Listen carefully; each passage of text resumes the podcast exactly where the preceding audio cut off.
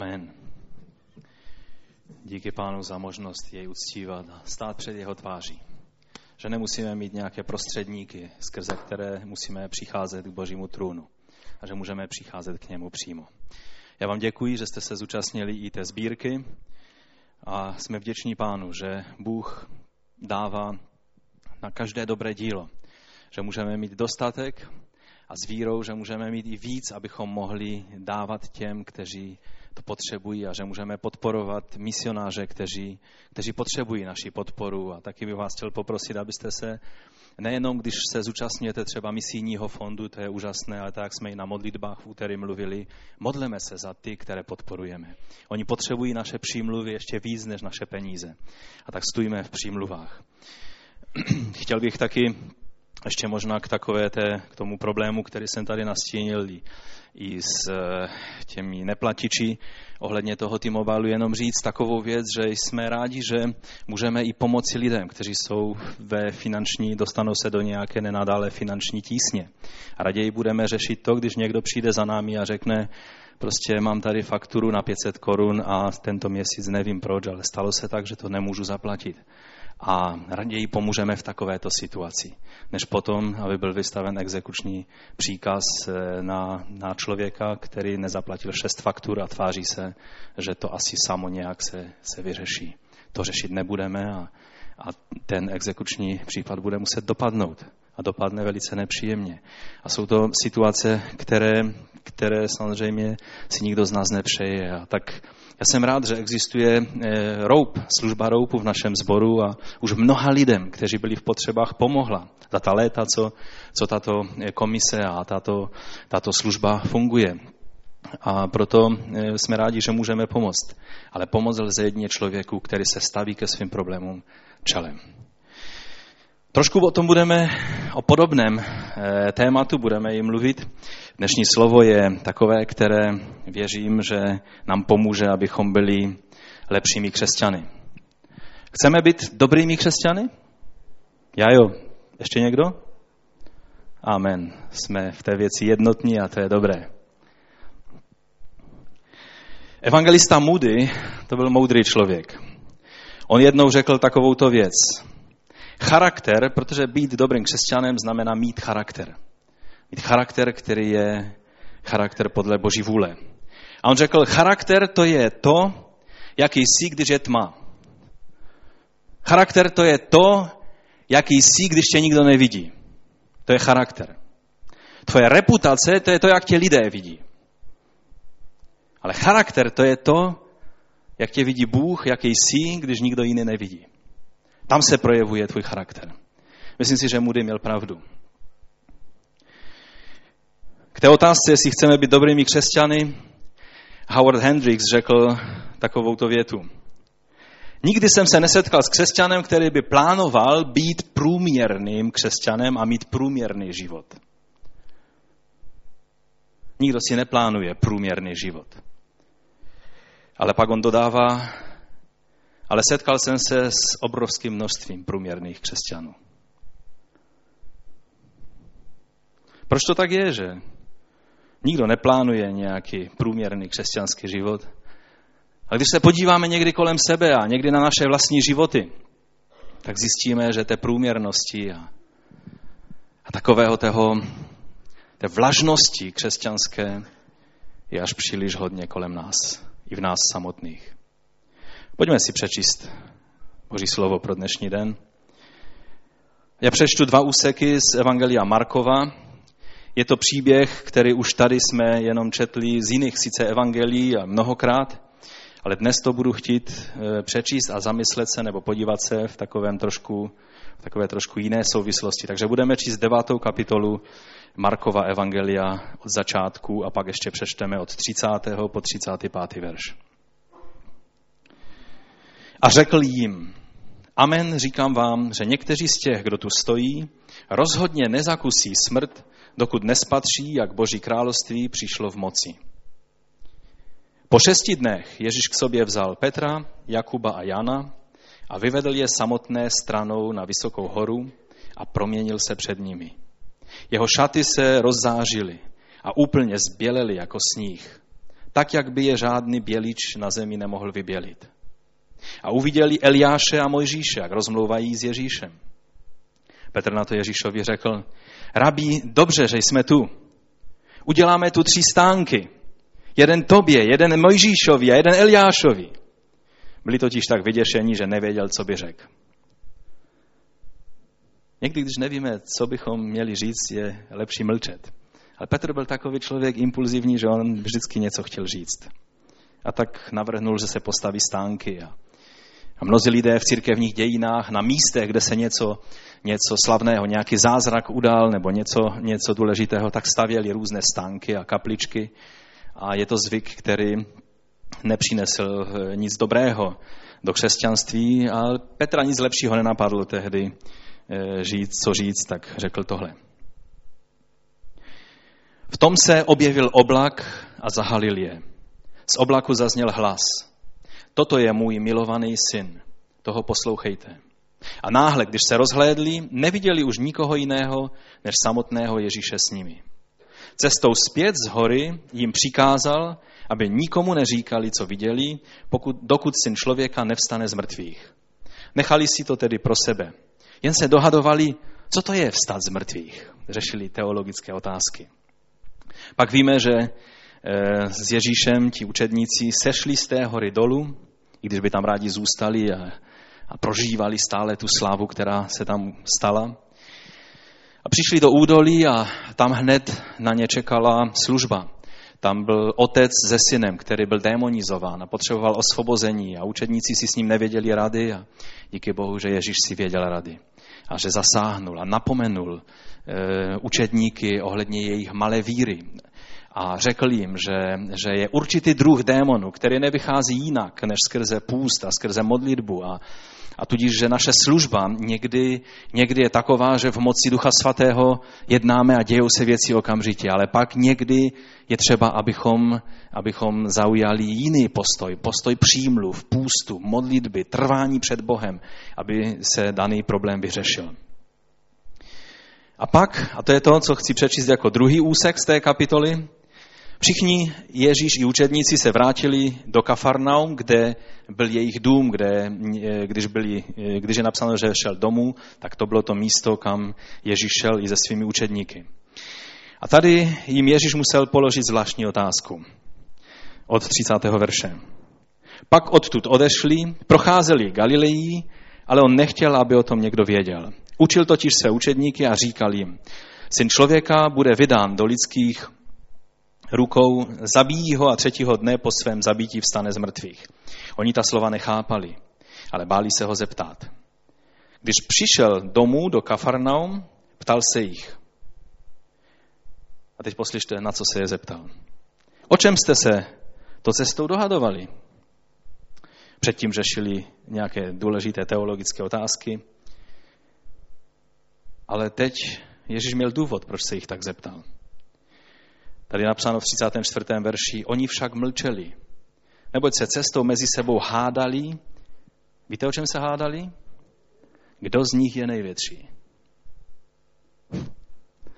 Posadil se tedy, zavolal těch dvanáct k sobě a řekl jim, chce-li někdo být první, ať je poslední ze všech a služebník všech. To, co jim Ježíš odpověděl, by stálo za, za samostatné téma a někdy se k tomu, věřím, dostaneme. Ale to, proč jim musel položit otázku, o čem jste se to dohadovali? A oni pak si uvědomili a museli mlčet, protože věci, které řešili, byly ty stejné staré věci, které už řešili předtím. Kdo je mezi námi největší? Kdo je, kdo tady je šéf? A kdo tady je ten, kdo, kdo rozkazuje? A kdo... Kdo má větší vliv? Tento svět žije těmito věcmi. Lidé se derou k moci a k vlivu a k způsobu ovládání jiných lidí všelijakým způsobem. Někteří jdou až za hranici zákona a stávají se kvůli těmto věcem kriminálníky. Ale v království Božím to není třeba. Víte, a to, co chci dnes ukázat, je, jak je možné po té nádherné zkušenosti, kterou prožili, Ježíš a tihle tři učedníci a jistě i ti ostatní učedníci pak se dozvěděli o tom, co všechno se tam stalo. Jak je možné, že, že pak šli takhle cestou sami a v hlavě neměli sva, samé svaté myšlenky, ale měli takové ty tělesné, lidské myšlenky. Kdo z nás tady je větší a kdo je menší. Hodně jsem nad tím přemýšlel a často se k tomu vracím. Tito učedníci prožili snad nejnádhernější zkušenost s Ježíšem, kterou si lze na této zemi představit. Viděli Ježíše oslaveného spolu se svědky staré smlouvy. Najednou se jim to všechno propojilo a viděli Mojžíš se svým zákonem. Vlastně ukazoval na, na, na Krista, na Ježíše, toho, kterého vidíme v jejich středu, oslaveného. Eliáš byl prorokem, mocným prorokem a buditelem izraelského národa. A on taky ukazoval na Krista. A dnes tady jsou všichni tři pohromadě a, a, byli, a byli natření. A taky Mojžíš byl, byl představitelem všech těch, kteří znovu zrození zemřeli s Kristem a, a Eliáš představitelem těch, kteří nezemřou, protože budou vytrženi a proměnění ještě zaživa. A bylo to úžasné, co prožili. Muselo to být nádherné. Viděli Ježíše ve slávě, ve kterého všichni uvidíme na konci věku. Jeho tvář byla, se, se, se proměnila, jeho, jeho oblečení se proměnilo. Všechno začalo zářit, to znamená, že, že on na chvilinku jakoby odňal to, to pokoření, do kterého se Ježíš sám dobrovolně pokořil tím, že přišel a narodil se jako člověk na této zemi. A pohled na Ježíše a uvědomění si těch všech souvislostí, to musela být nádhera.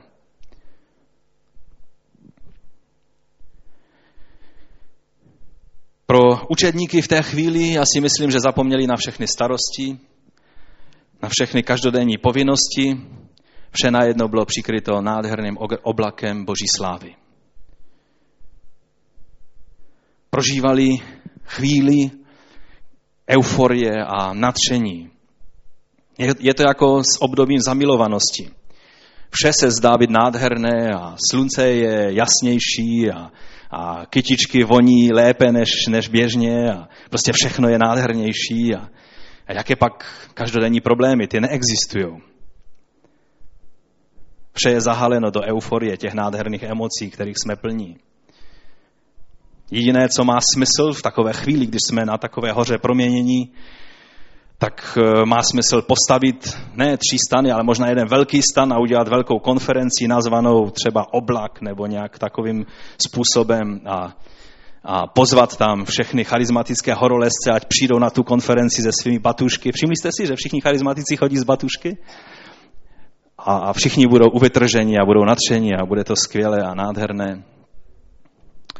Co na tom, že Ježíš už nezáří, že oblak je pryč, že Ježíš už je cestou dolů do údolí?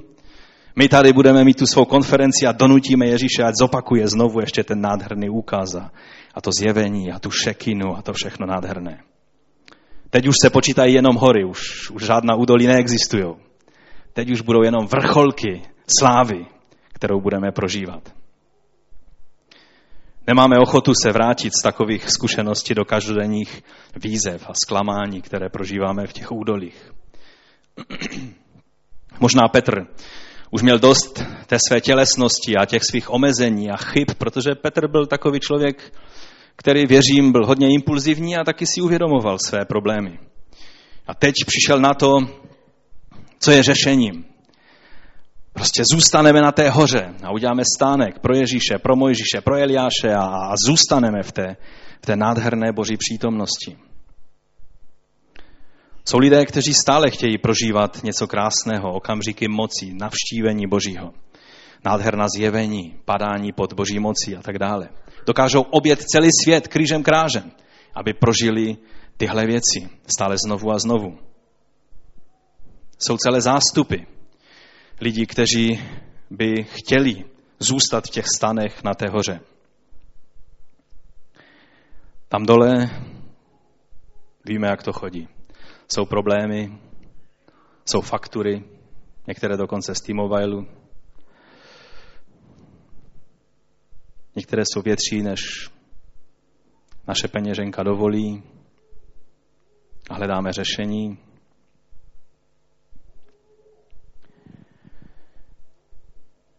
Ale oni, oni teď přece prožili nádhernou zkušenost s Pánem a vše je vyřešeno.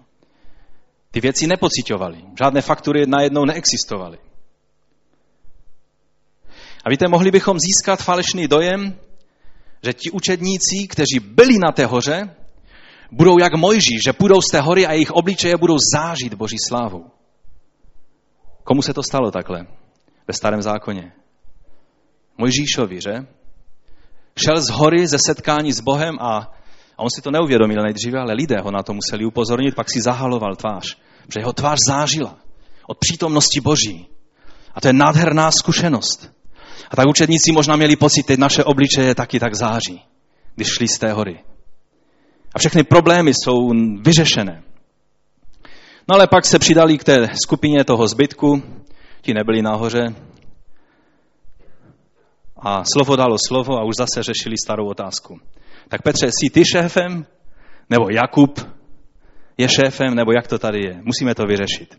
Nemůžeme to nechat do zítřka. Dneska to musíme tady dořešit.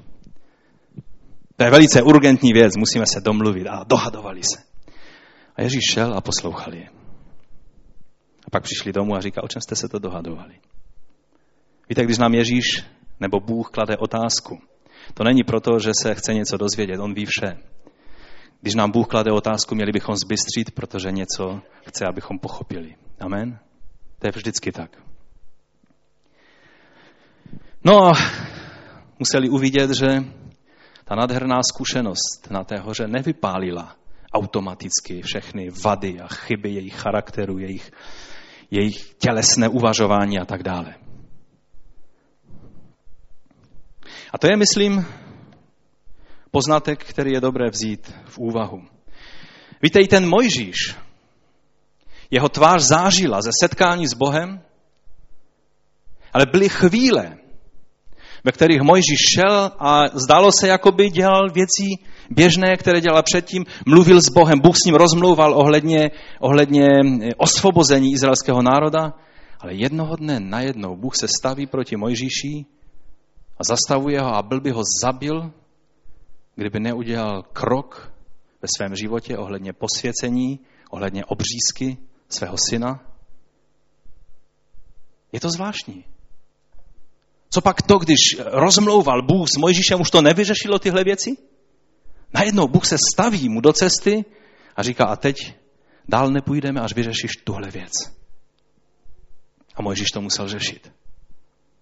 A to je ponaučení pro nás. Zkušenosti nádherné jsou skvělé a úžasné. Kež bychom, kež bychom jich měli co nejvíce.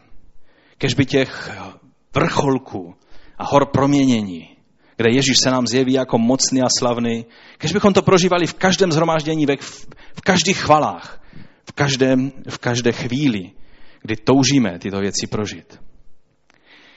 Ale víte, některé zkušenosti a informace by nás měly vést k bdělosti. K tomu, že tyhle věci nejsou všelek na všechno a nejsou automatickým řešením našeho života. Víte, já jsem mnohokrát přemýšlel, proč je tolik selhání v životech křesťanů.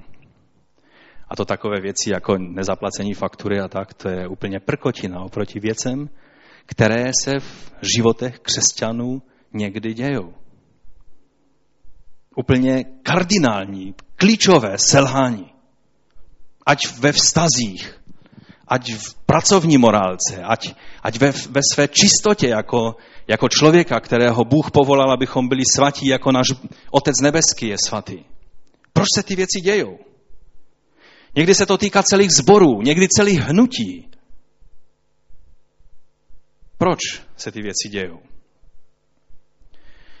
Viděl jsem křesťany za svůj krátký život, kteří byli těmi nejvíc jásajícími, nejvíc nadšenými, nejvíc horlivými a nejvíc tvářícími se, že, že by tak Petr říkal, kdekoliv půjdeš do vězení, kdekoliv, já půjdu s tebou. A pak najednou nějaký, nějaká drobnost. A jsou pryč. A selžou v takové úplně základní, elementární oblasti, ve které by ani možná slušný člověk, který neví, co je levá, co je pravá, nikdy v životě nebyl křesťanem, by neselhal. A oni selžou. A padnou. Jak je možné, že se to děje? Viděl se na vlastní oči a hodně taky četl o celých sborech, které prožívali vrcholy probůzení. Nádherná navštívení Boží. Anděle se zjevovali v jejich středu viditelně, že je vidělo celé shromáždění. Prožívali Boží moc takovým způsobem, že životy lidí byly zasahovány. A pak přišla nějaká výzva, týkala se nějaké elementární věci. Prostě otázek, které každý slušný člověk má vyřešené. A najednou přicházelo, přicházel pád. A mnohé z těch sborů prožili stagnací a postupně třeba i rozpad. Vzpomínám na počátek devadesátých let. Tady v této naší malé české kotlině povstávalo mnoho sborů, nových sborů. Mnohé z nich povstaly způsobem takovým, že někdo byl uzdraven nebo byl nějakým mocným způsobem. Jeho život byl proměněn. A vznikly sbory. Vznikla, vznikly mnohé sbory, které rostly velice rychlým růstem. A dnes, když se podíváte na stejná místa a hledáte ty sbory, tak je nenajdete, protože neexistují. Mnohé z nich. Samozřejmě ne všechny, díky Bohu za ty, které stojí a nesou světlo evangelia dál v moci Boží. A ta otázka před námi je, a možná vás to zastraší, možná si řeknete, no dobré, co nám to tady vykládáš? Radši, radši, radši se zbalit a jít pryč a od toho, protože to vypadá jako velice nevyspytatelná, nebezpečná věc. Vydržte až do konce.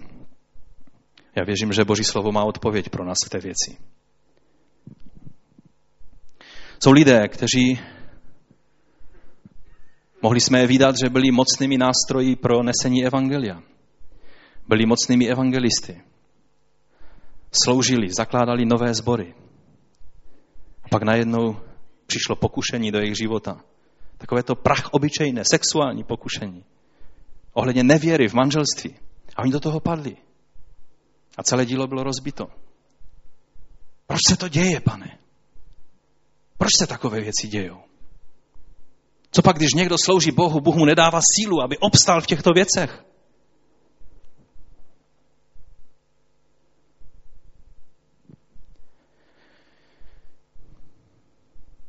Víte, někdy, když jsme tak hodně zklamáni z toho, že ve sboru se to nedaří tak, jak by, jak by to mělo být a, a, a věci nejdou tak, jak, bych, jak bychom si přáli, tak často je slyšet mezi křesťany, no až přijde probuzení, tak to bude všechno vyřešeno.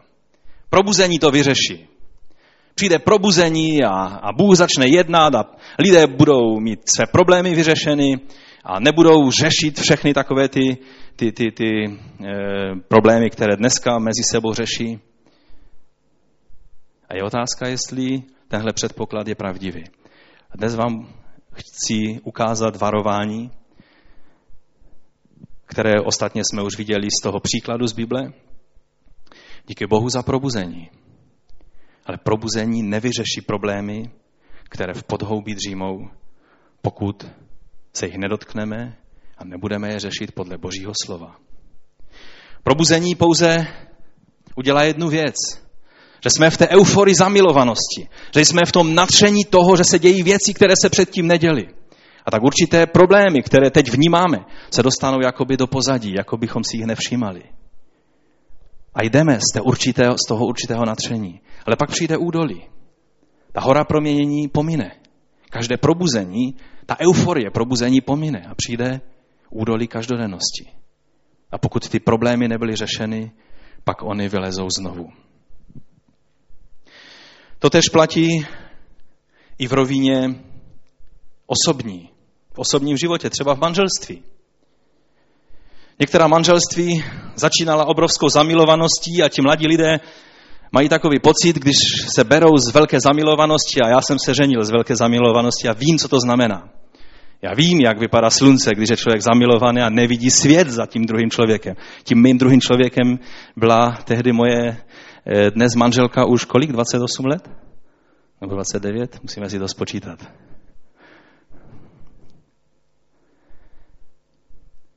Víte, někdy si myslíme, že, že ta zamilovanost, ta, ta, ten, ten cít, který cítíme, převalcuje všechno.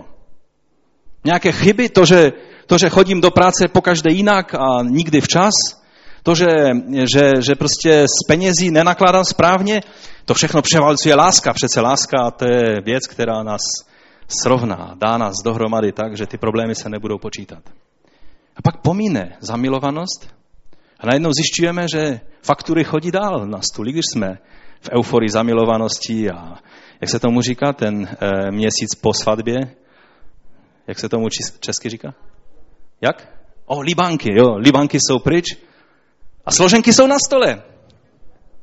Naše zamilovanost nespůsobila, že oni vymizeli. Přece teď se počítá jenom naše láska, ano. Ať Bůh žehná vaši lásce, ale zaplaťte ty složenky. Stejné je to v každé oblasti lidské činnosti. Víte, někdy jako manželé, když jsou křesťané, díky Bohu za to, že mají možnost jít k Bohu s těmi problémy, které prožívají. A já vám řeknu, nebýt toho, že jsme křesťané, my jsme dost různí v povahách s mojí manželkou. Nebýt toho, že máme společný jmenovatel, kdy můžeme přijít před našeho Pána. A tam ty různosti nějakým způsobem řešit. A prosit Pána, aby, aby nám dal sílu a moudrost a milost a to všechno. Tak já nevím, jak by to dopadlo. Já bych neuměl být ve světě dobrým manželem. Já jsem rád, že jsem křesťan. Ale víte, někdy máme pocit, když skutečně prožijeme navštívení Boží a Bůh se nás dotkne a, a vylejeme spoustu sil z natření v té chvíli, že jsme před Pánem, povstaneme z kolen, půjdeme každý svou cestou, jeden půjde do práce, druhý třeba zůstane vařit doma oběd a problémy jsou pryč. A najednou za týden zjistíte, že ty problémy jsou zase na stole. Jak to? Jak to? Protože ta chvíle může posloužit pouze jako jediné. Jako silná motivace k tomu, abychom šli a vyřešili ty problémy, které způsobily tou krizi. Jestli ta krize je, že manžel neřekne manželce o tři čtvrtině věcí, které dělá, a ona se cítí, že, že neví nic o svém manželovi, tak můžou prožít nádhernou chvíli před Pánem. A budou na nebesích. Jednou na modlitbě jsem se cítil, že se mé nohy nedotýkaly země. A to byl velice zvláštní pocit. Jako bychom stali na nějakém oblaku. A chválili jsme Pána. To je nádherný pocit. A manželé můžou prožít tak nádhernou chvíli před Pánem, ale pokud pak si nesednou a neřeknou, jo, ale do té krize jsme se dostali, protože víš, my jsme si slíbili, že budeme si mluvit pravdu. A ty jsi mi o polovině věcí neřekl. To musíme změnit. A neudělají správná rozhodnutí v těch věcech, pak chvíle euforie díky Bohu za ně.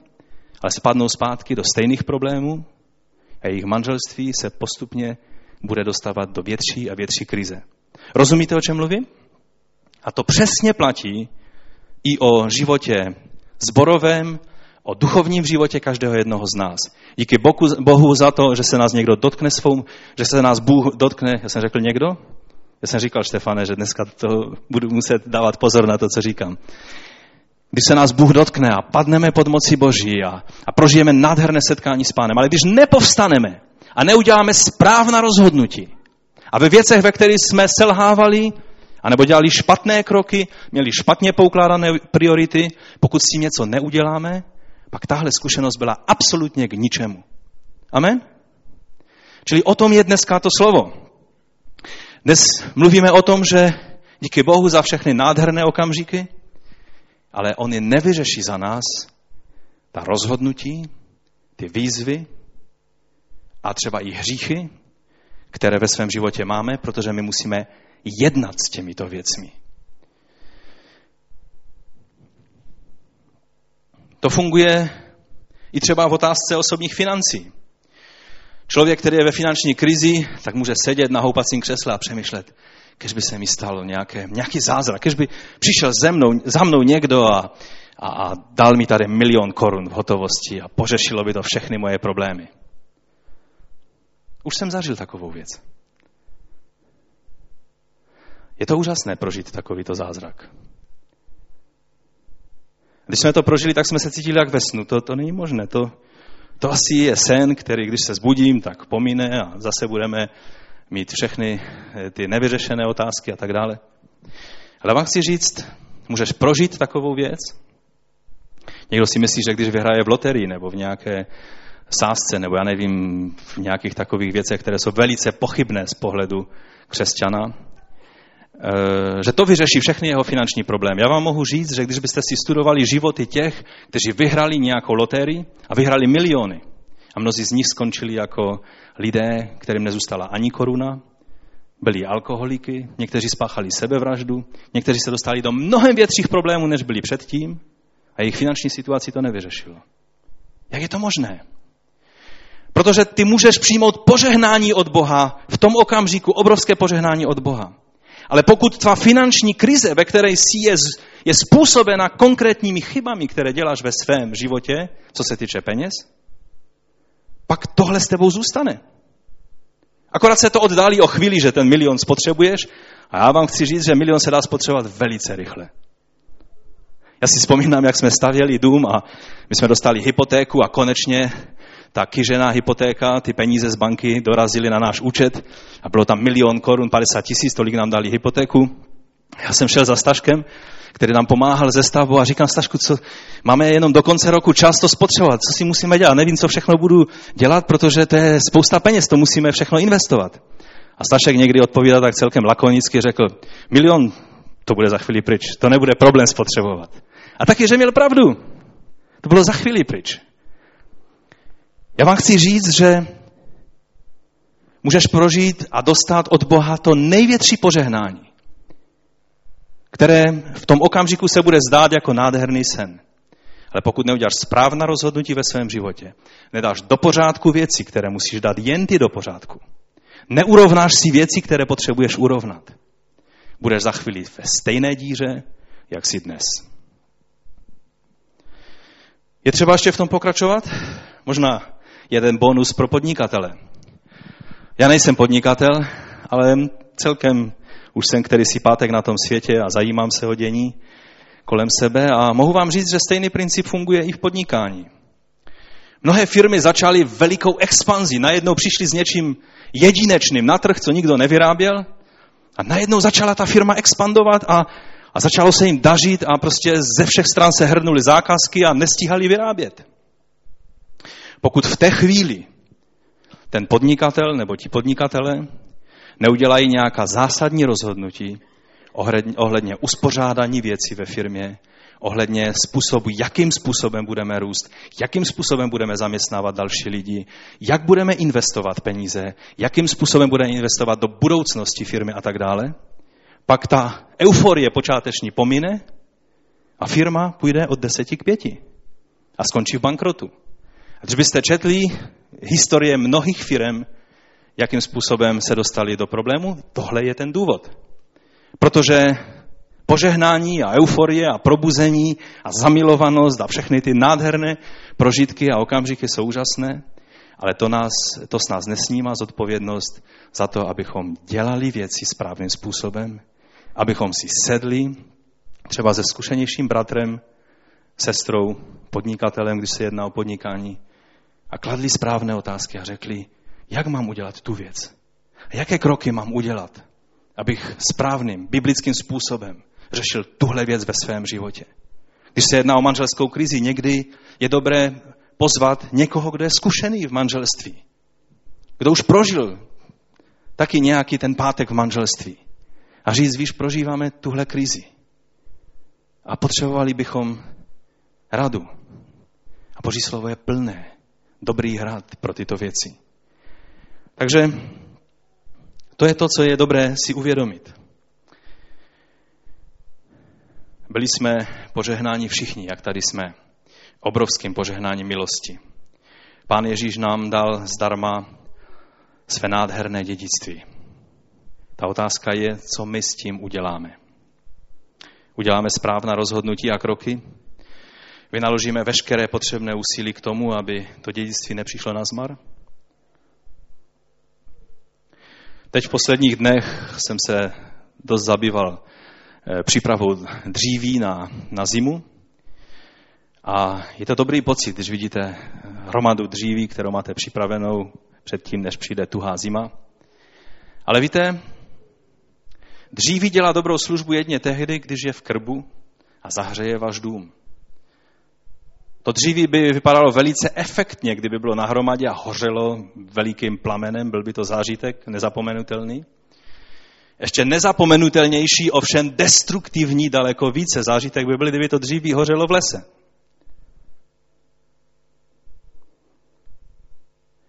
Ale tu správnou práci udělá jedně tehdy, když je na správném místě.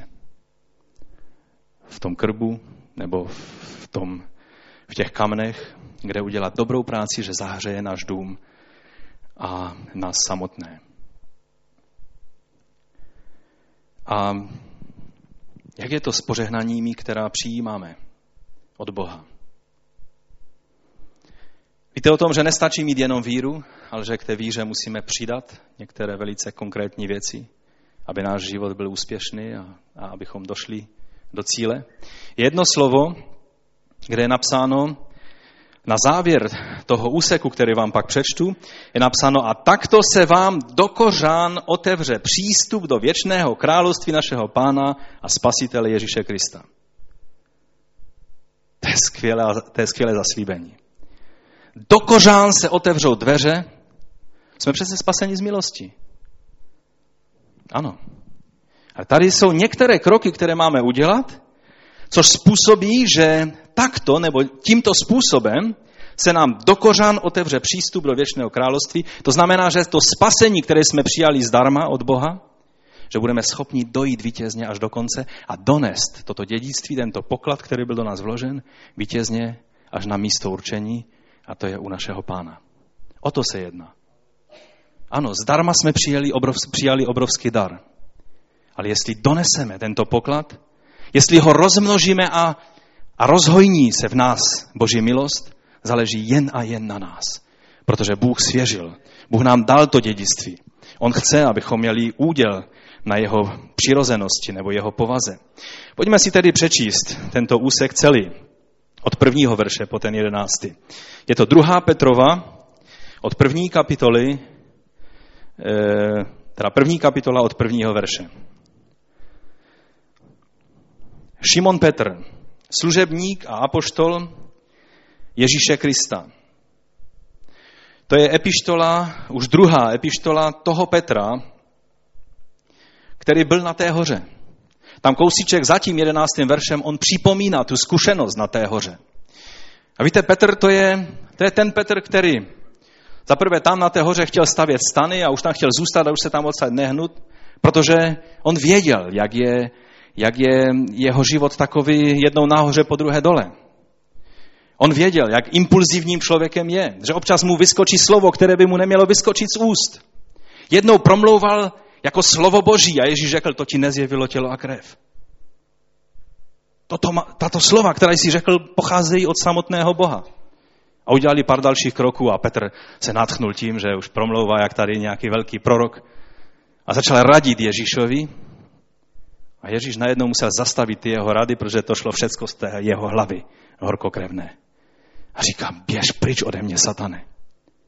Petr se dostal nechtíc na stranu ďábla. A začal mluvit a papouškovat věcí, které Ježíš slyšel hodně často od samotného satana. Petr věděl, že má tyhle problémy. Jednou se dušoval, všichni tě opustí, ale já nikdy, Pane. A Ježíš se na ně musel smutně podívat, protože věděl. Velice brzy bude chvíle, kdy se mě zapře tento člověk, který teď se mi to tak, takhle dušuje. A taky, že se to stalo. Pak silným prožitkem musel prožít zkušenost, kdy pochopil, že Bůh přijímá všechny lidi. Nejenom je Židy, ale lidi ze všech národů.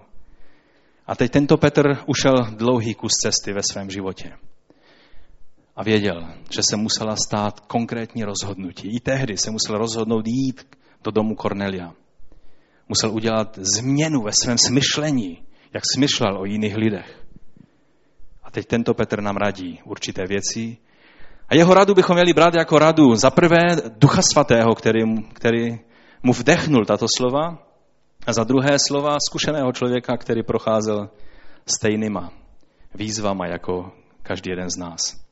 Takže Šimon Petr, služebník a apoštol Ježíše Krista. Těm, kteří dosáhli stejně vzácné víry jako my, díky spravedlnosti našeho Boha a Spasitele Ježíše Krista. To se týká, to slovo není k lidem, kteří zvažují, jestli se stát křesťanem nebo ne. Tady se mluví k těm, kteří uvěřili a přijeli dar spasení. Mluví se to k těm, kteří jsou křesťany. Milost vám a hojný pokoj skrze poznání Boha a Ježíše, našeho Pána. Vše, co potřebujeme, to je to slovo, které jsme tam měli, vše, co potřebujeme k životu a zbožnosti, je nám darováno jeho božskou mocí skrze poznání toho, který nás ve své slávě a ušlechtilosti povolal k sobě. To všechno je boží dílo směrem k nám. Vše nám je zaopatřeno, vše nám je dáno k tomu, abychom mohli žít život zbožný. Takto nám byla darována úžasná a vzácná zaslíbení, abyste skrze ně získali účast na boží povaze a unikli zkáze, do níž se svět ve své žádostivosti řítí. Tento svět žije věcmi, které pro nás nejsou. My bychom si měli uvědomit, že duch tohoto světa jde proti duchu Kristovu, který je v nás. A proto to, co má řídit, to, co má směrovat naše životy, nejsou názory a duch a nálada a atmosféra tohoto světa, ale je to duch Boží, který v nás působí. A teď nám radí od pátého verše Petr velice konkrétní kroky a říká je postupně, a já věřím, že i ta postupnost má svůj význam. Takže od pátého verše, pojďme si to přečíst až do konce. Proto ze všech sil snaž, proto se ze všech sil snažte přidat ke své víře. A teď každý křesťan, který, který čte Biblii a ví, že jsme spasení pouhou vírou, najednou zbystří a řekne si, počkej Petře, jak můžeš k víře něco přidat? Víra je víra. Spasení jsme z víry. Ne ze skutků. Jak můžeš ke své víře něco přidávat? Stejný pocit mají lidé, když čtou epištolu Jakuba. On tam mluví o tom, že no dobré, ukáž mi svoji víru. Já ti svoji víru ukážu po skutcích, které konám. Že ty indikujou, nebo ty ukazují, ty dávají najevo víru, která je ve mně. A ty, když mluvíš, já mám víru, já mám víru, no dobře. Kde jsou skutky, které tu víru projevují? Vyjadřují. Takže to, co tady Petr mluví, on nehlásá spasení ze skutků. Ale protože jsme spaseni, proto, abychom byli ovocní, abychom naše spasení skutečně aplikovali do svých životů a došli vítězně do cíle, proto máme přidat některé věci ke své víře a teprve tehdy budeme zralí křesťané a vstup nebo přístup do věčného království našeho Pána, Spasitele Ježíše Krista, se nám do kořán otevře.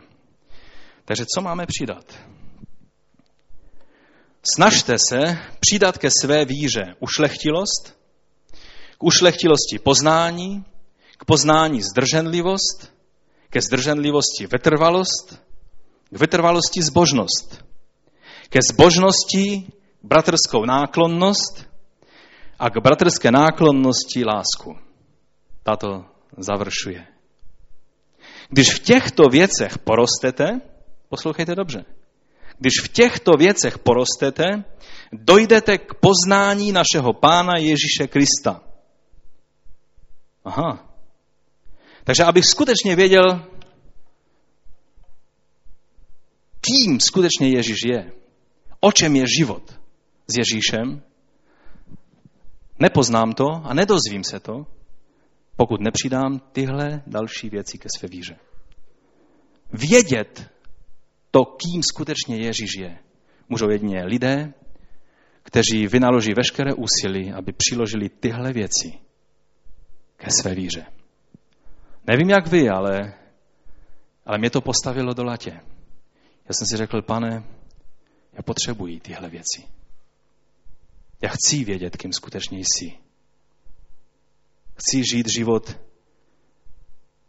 v plné tvé přítomnosti. A pak dál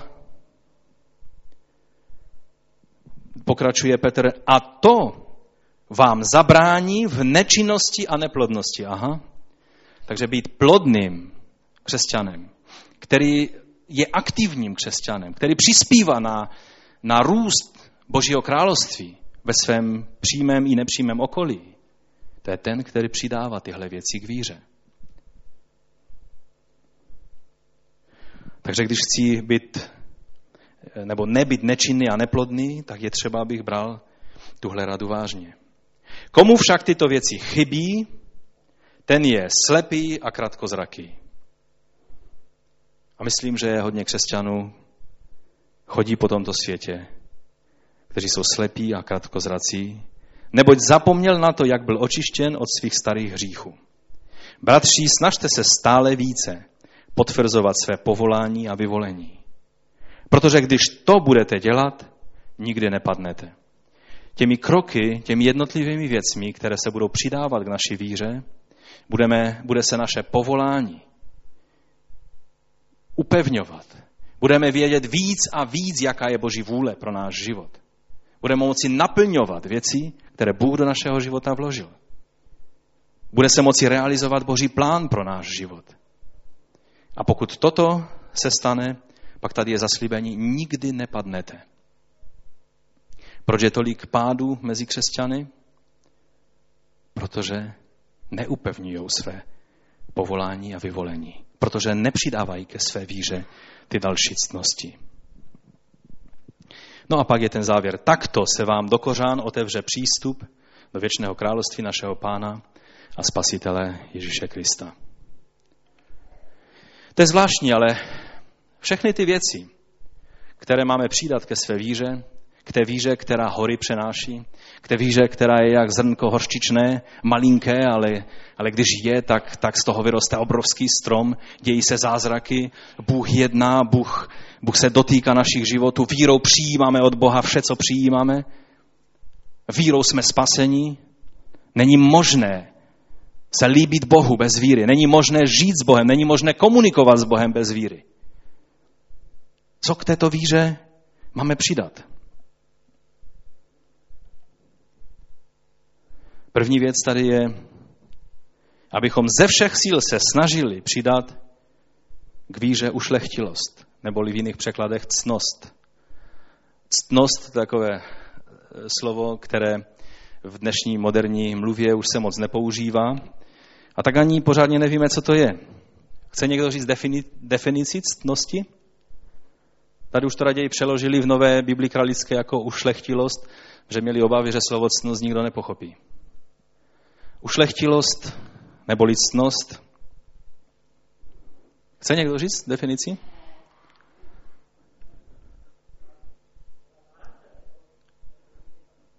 Prosím?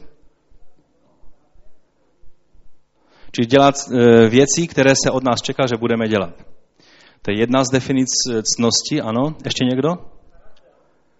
Věci týkající se charakteru člověka, že náš charakter bude v pořádku. Ještě někdo? Prosím? Slušnost. Ano.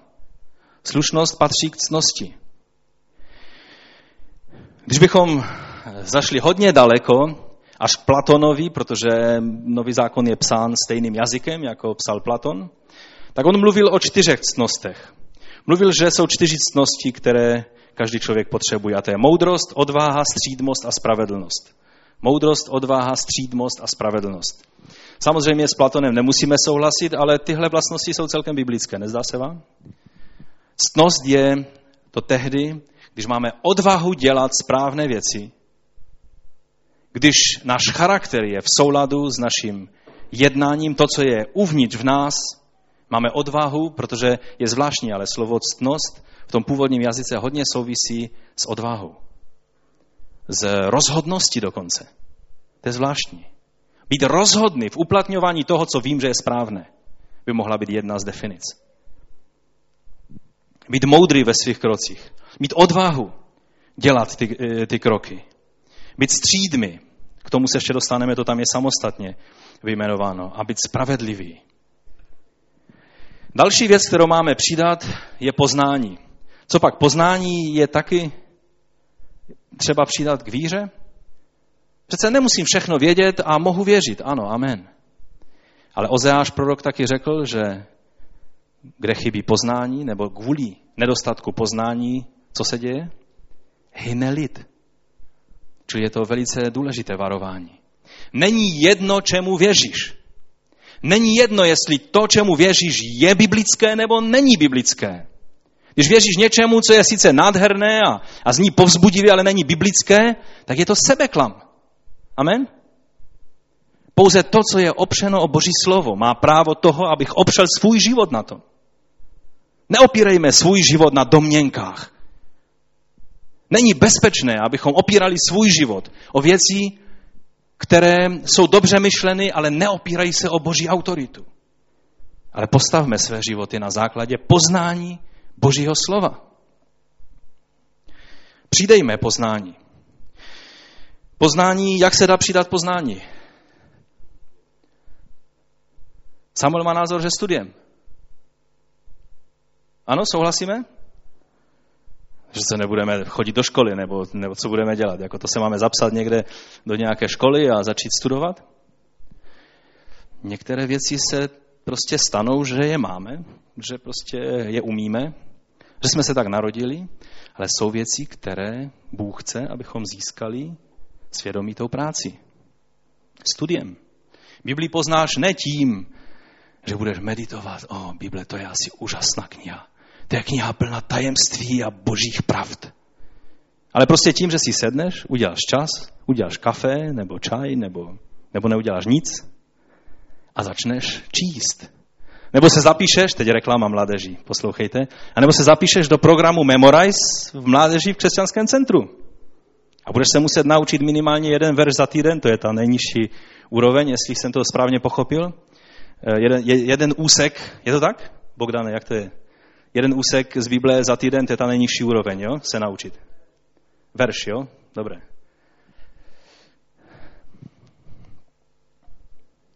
Prostě poznat Boží názory je třeba chodit s Bohem a číst jeho slovo. To se nedá obejít. Dále k tomu všemu máme přidat zdrženlivost. Jinak přeloženo střídmost. Co je to střídmost? To je schopnost držet na úzdě své přirozené touhy. Potřebuje to další vysvětlení? Máme mnoho věcí, po kterých toužíme.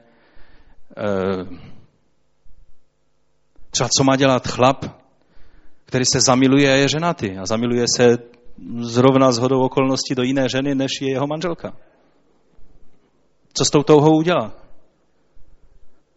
Pavel říká, že je to problém. A má pravdu. No přece cítě se nedá ovládat. Mé srdce tím směrem jde, tak já taky. No tak přikaž svému srdci. Připomni mu sliby, které si dal před dvaceti lety. A bude po problému. A ten cit, ta euforie, jak přišla, tak odejde. Protože ty jsi střídmý, zdrženlivý. Dokážeš držet na úzdě své přirozené touhy. Samozřejmě takové věci se nedějí křesťanům, to se děje jenom tam někde v Mexiku a na takových místech. Držet na úzdě své přirozené touhy. K tomu máme přidat vytrvalost. Každé předsevzetí je úžasné, ale úspěšné bude jedině tehdy, když budeme mít trpělivost, to je jiný překlad toho slova, nebo budeme vytrvalí v tom, abychom došli až do konce. Ten, kdo vydrží až do konce, spasen bude. Amen? K tomu máme přidat zbožnost. Nedávno jsme mluvili hodně o cvičení se ve zbožnosti. A to je kombinace postoje oddanosti vůči Bohu, jak jsme si tehdy tu definici řekli, a důsledného konání správných věcí a správného chování. Mít bázeň Boží a dělat věci, které jsem zjistil, že jsou správné. Ať se mi chce, nebo nechce. Amen? To je zbožnost. Pak tam je další věc,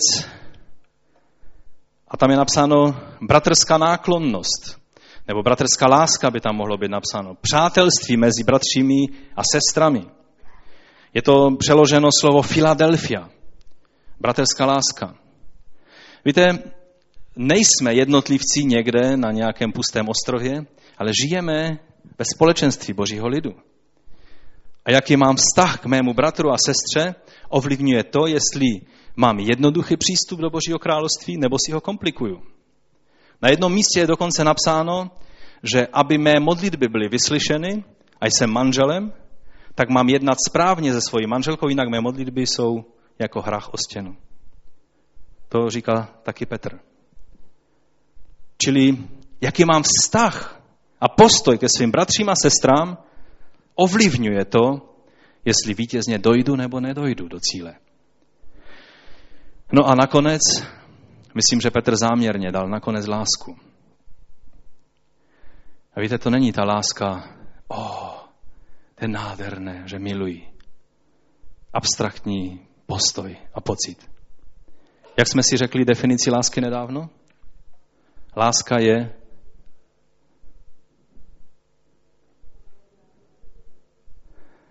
ano, třináctá kapitola Korinským, samozřejmě, lidé z Memorize by nám to tady mohli zacitovat, ale nebudeme je zkoušet, ale my jsme si řekli jednoduchou definici. Není jediná, láska má mnoho aspektů.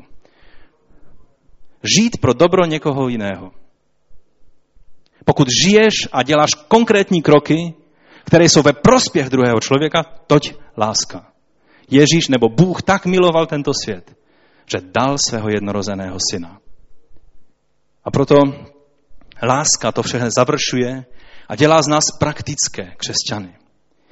A teď je čas, abychom se postavili před Pána a řekli mu, Pane, chci jít do toho. Chci ke své víře přidávat ty další věci. Chci být křesťanem, který ví, kým ty skutečně jsi. Nechci být křesťanem, který sice plánuje mít úžasný křesťanský život, ale žije jenom v nějaké průměrnosti. Povstaňme k modlitbě. Řekněme to Pánu. Řekněme, Pane, uvědomuji si, že mnohé z těch věcí, které jsme teď četli, takhle velice rychle a telegraficky, protože oni nejsou složité. Proč bychom měli hodinu kázat na téma, tady je sedm nebo osm věcí, které když si sedneme a tak se nad nima zamyslíme, tak, tak jim rozumíme. Rozumíme těm věcem? Není třeba, není třeba mít vysokou školu, abychom pochopili, co to znamená. Mít na úzdě své touhy. Mít správný postoj ke svému bratru nebo sestře. Žít pro dobro druhého člověka. Dokázat se obětovat. Dokázat mít správný postoj. Tam, kde je mi třeba i ubližováno. Pane Ježíši, my tě prosíme, abys nám odpustil, že jsme až doposud mnozí žili životem, kdy jsme se tak spolehli na to, že vše je dobré a samo se nějak vyřeší. Já ti děkuji za to, že jsi nám ukázal, že chceš, abychom ke své víře, k tomu spolehnutí se na tebe přidali ty všechny věci, které způsobí, že nebudeme bezovocní a neužiteční v tom životě následování tebe. Já tě prosím, abys nám odpustil, Pane, každou polovičatost, vlažnost, nedůslednost v našem životě. Pane, tak často mluvíme slova a skutky nejdou za našimi slovy. Pomoz nám v tom.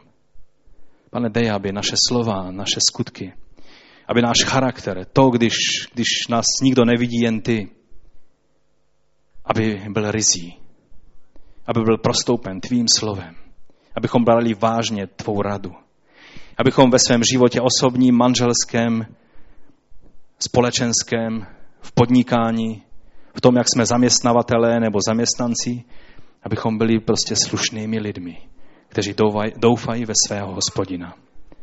My se klademe do tvých rukou, Pane. Ty vidíš, jak ten svět hledá stále nové a nové způsoby a přitom jsou to všechno jenom žádostivosti, očí a, a pýcha života. A my přicházíme k tobě a toužíme žít život, který je v souladu s tím, co ty mluvíš, Pane. A tak se klademe do tvých rukou. Pomoz nám k naší víře přiložit ctnost nebo ušlechtilost. Prostě být šlechetnými lidmi. Být moudří a mít odvahu, střídmost, spravedlnost. Dej, abychom si dali tu práci poznat tvé názory a přidali k své víře i poznání. Abychom věděli, že to, v co věříme, skutečně stojí na tvém slovu. Dej, abychom byli střídmí, abychom byli schopni skrze tvou milost držet na úzdě své přirozené touhy. Pane, dej, aby v nás byla trpělivost a vytrvalost. Abychom to, co začneme, taky měli trpělivost dokončit. Dej, abychom byli zbožní. Abychom brali vážně tvé slovo. A taky, abychom měli správný vztah ke svým bratřím a sestrám. A nad to všechno, Pane, dej, přidej nám lásky.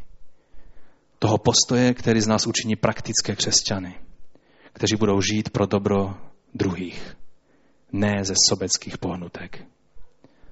Pane, tak stojíme před tebou a očekáváme na tvé zmocnění. Bez zmocnění tvého ducha nejsme schopni ty věci učinit. A tak nás zmocní, Pane, v této chvíli. Prosím tě za sebe i za každého jednoho z nás, jak jsme na tomto místě. Amen.